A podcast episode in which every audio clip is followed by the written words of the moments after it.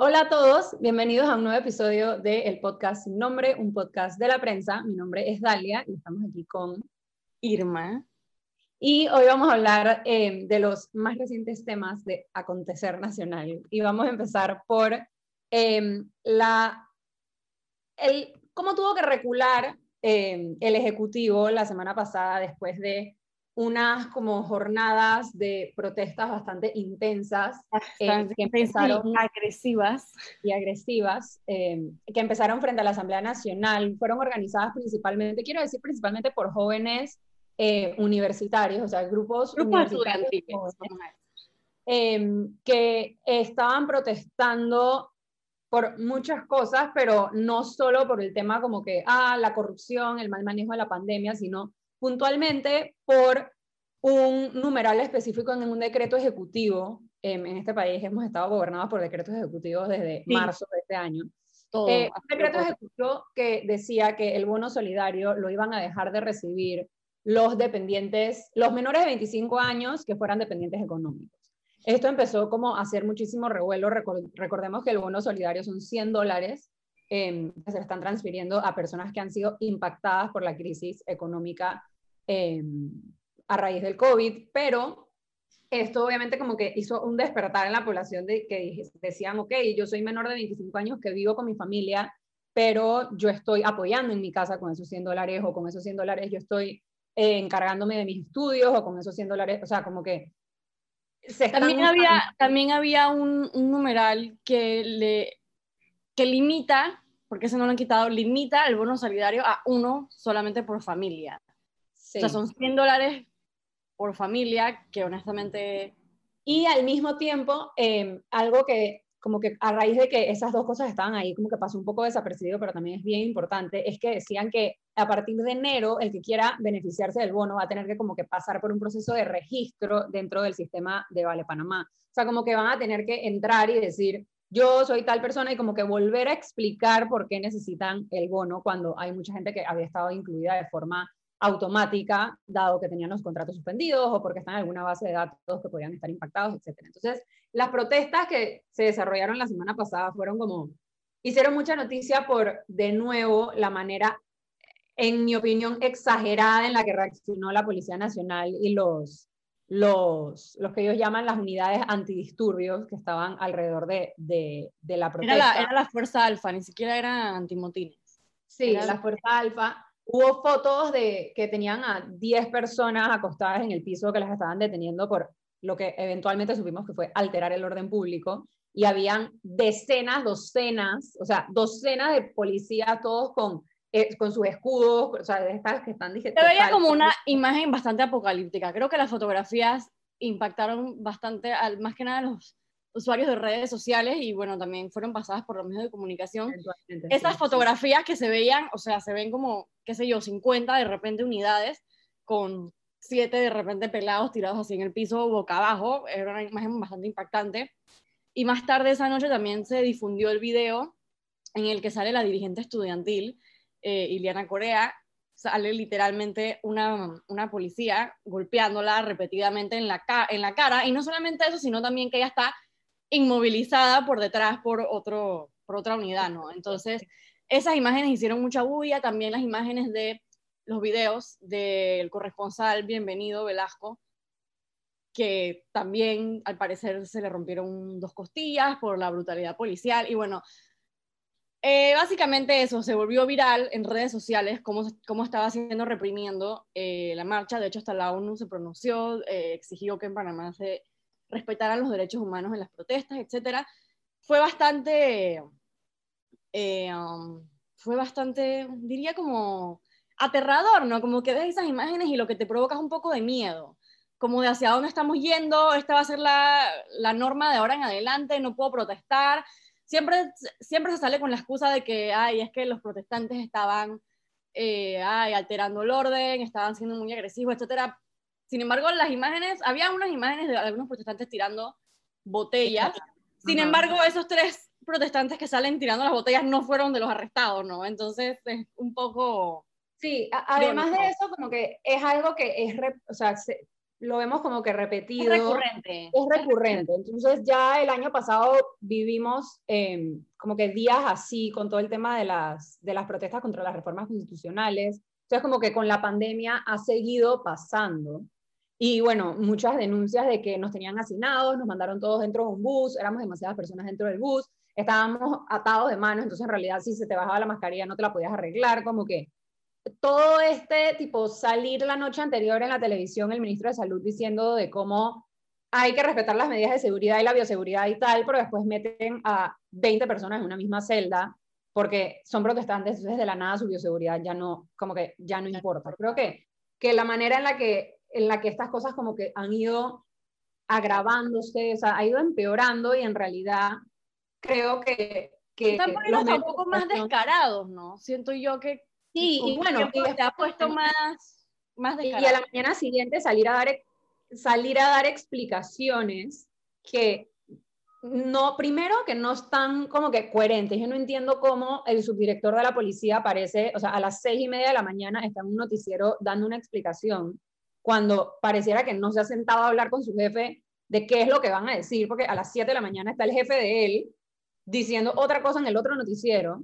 Entonces, Em, y defendiendo las acciones tan violentas que uno, que uno ve y te deja pensando como, oye, pero la Policía Nacional no se da cuenta de que está teniendo un problema, que eso es lo que personalmente a mí me preocupa, que no hay ninguna acción dentro de la Policía Nacional que te haga ver que se están tomando los correctivos o que sí les preocupa el tema, no al revés, el, salen y, lo defienden, dicen, no, lo que pasa es que esa estudiante eh, antes había atacado a la, a la, unidad policial y le agarró el cuello y la fotografía, la unidad policial, o sea, no tiene ni dos centímetros de piel expuesta y Y, me explico, como que uno pensaría que por lo menos harían una culpa y dirían, vamos, o pueden hacer el clásico, vamos a abrir una investigación, porque ya está el punto de que tratan de insinuar de que la persona se lo merecía, ¿no? Como de, sí, está bien que la hayan agarrado y le hayan metido puñetes en la cara porque la persona, o sea, ya la persona estaba inmovilizada, así que no entiendo cuál es la necesidad de golpearla de esa manera.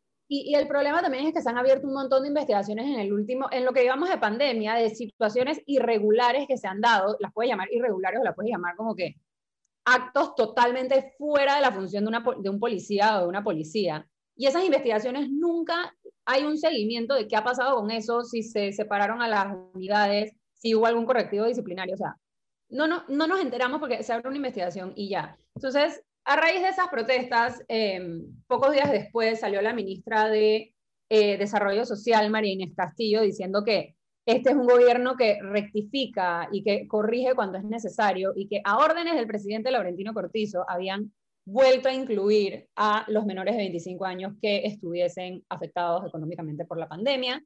Y a mí me llamó la atención que en ese decreto, tanto en la conferencia de prensa cuando ella la anunció como en el decreto mismo, ellos hablan de que hay una población de más de 120 mil estudiantes universitarios que necesitan el bono. Eso fue como un, o sea, eso fue como un guiñito a los grupos, o sea, sabes, como que, ok, estás admitiendo que los estudiantes eran los que estaban, o sea, como que hay una realización de que habían grupos estudiantiles en la calle, sin embargo, nadie del Ejecutivo se ha pronunciado al respecto de lo que pasó sobre, porque esa es otra, no, oíste al presidente decir nada sobre la manera en la que se comportó la policía, no oíste al ministro de Seguridad decir nada sobre la manera en la que se comportó la policía. Entonces, como que lo viste, claramente sabes. Apelito, escuchaste la Defensoría del Pueblo porque por la presión ciudadana que le han metido de que se tienen que pronunciar más porque ya han habido casos en los que hay una en los que los ciudadanos consideran que hay vulneración de derechos humanos y que la Defensoría se muestra un poco inactiva, así que siento que se le ha metido bastante presión últimamente. Y ese día sí tuvieron que, bueno, fueron al cuartel de la policía y según ellos están iniciando una investigación por el video en el que salen golpeando a la, a la dirigente estudiantil. O sea que, bueno, por de acá, de cosita, estamos escuchando a la Defensoría del Pueblo, pero ya, o sea, no estamos escuchando a ninguna otra institución pronunciarse, ni al presidente, ni al vicepresidente, ni nadie decir, oigan, lo vimos y nos importa. Al revés, lo que vemos es como cierto, cierta como, no sé, como... Complicidad. Complicidad, esa es la palabra, cierta complicidad en, en, las acciones de la Policía Nacional. Sí. Y bueno, en otro temita em, que podemos agregar, como siempre, como siempre, a pesar de que no están en sesiones ordinarias ahorita mismo la Asamblea, eh, de que estamos a semanas de Navidad, siguen saliendo eh, contratos por aquí y por allá que está firmando el Ejecutivo, el perdón, el Legislativo, em, para servicios y bienes que adquiere la Asamblea.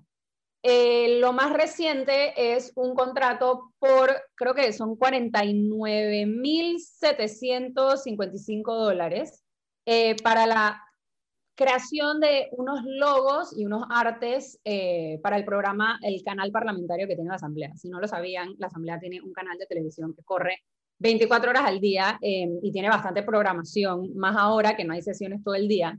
Em, este contrato es por debajo de 50 mil dólares, lo cual le da el permiso a la Asamblea Nacional de hacerlo de forma directa, es decir, que no tienen que abrir la licitación ni ponerla al público para que participen empresas y luego ellos escoger, sino que de a dedo se hace a través de procedimiento excepcional y se escoge a la empresa que se va a beneficiar del contrato.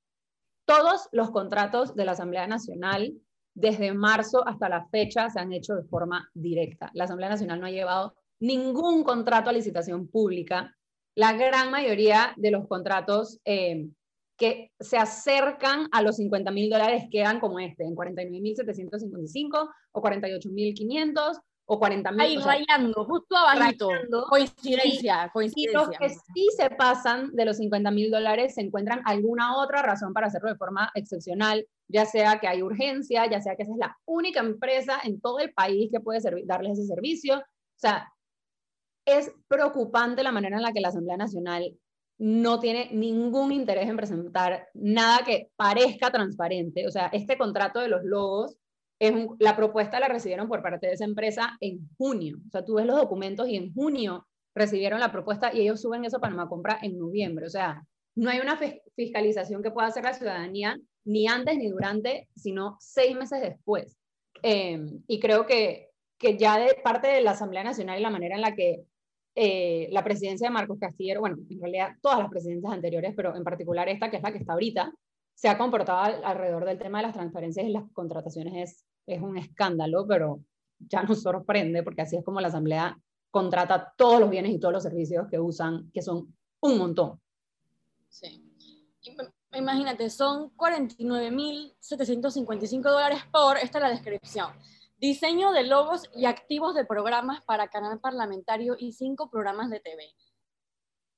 Suena, no sé. Eso es otro cuando tú ves la propuesta que, que bastantes personas como que del gremio, eh, si lo puedes llamar así, del gremio de diseño gráfico, gente que está en comunicación, gente que hace mercadeo, cosas de este tipo, te dicen, primero la empresa, no tenemos idea qué empresa es esa, se llama Chumec S.A., Em, la buscas en Google y no encuentras ningún sitio web de somos Chumec, hacemos esto, no encuentras nada, honestamente. Y segundo, cuando ves la propuesta que ellos envían a la Asamblea Nacional, o sea, si tú eres una persona que está contratando un servicio, ponte que tú estás lanzando una marca de X cosa y tú pides una cotización para un diseño de una línea gráfica, porque al final eso es esto, tú esperas que te digan cuánto te está costando el logo, tú esperas que te digan cuánto te están cobrando por las horas de trabajo, tú esperas que te digan cuánto está costando cada cosa. Aquí es, dije, servicio a contratar y te ponen esa descripción que tocas leer, 49 mil dólares. Ah, no hay desglose, no hay un desglose. No hay desglose del todo de qué es lo que se está contratando y así es para todo. O sea, así es para todo lo que pasa dentro de la asamblea. Lo curioso es que esta sociedad, la, la Chumec SA, tiene eh, ciertas conexiones con otra sociedad que se llama Benki SA, que es otra sociedad que ha tenido contratos con el Estado. Por ejemplo, tuvo ya uno con la misma asamblea de 49 mil dólares para eh, cuestiones de asesoría de imagen. También fue contratada por el Contralor Gerardo Solís para entrenar a la vocera Rocío Rodríguez, que es la hermana de Soler Rodríguez, y eso también costó 49 mil 487. También fue contratada por la Universidad Autónoma de Chiriquí para un servicio de estrategia de comunicación por 320 mil dólares. Entonces, vemos este poco de contratos, pero no sabemos realmente de dónde sale esta empresa, eh, además, también trabajaron con el Partido Revolucionario Democrático durante la campaña presidencial, durante la campaña electoral, no solamente la presidencial.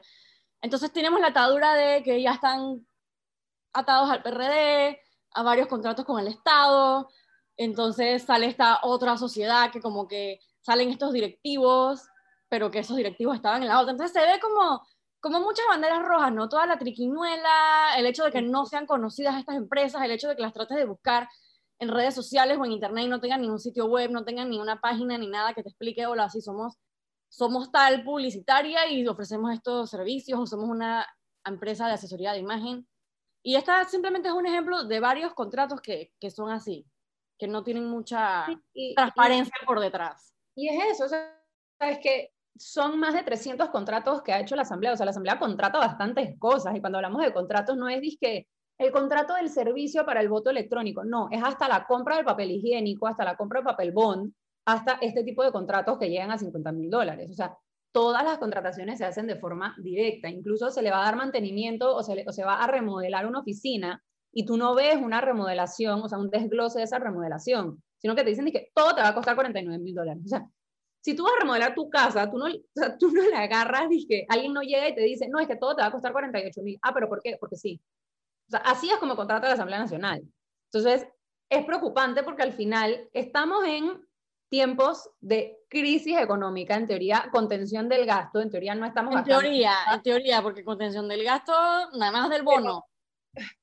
Sí, exacto. Eh, la verdad que lo de la Asamblea y su poco compromiso con la transparencia es una cosa increíble y tú pensarías que tendrían un poco más de auto, o sea, como de percepción de cómo ellos se ven al resto de la ciudadanía, pero claramente como que no les importa o sea, creo que no es una cosa de que no lo saben, es que en realidad no les importa porque sienten que así van a poder seguir operando siempre.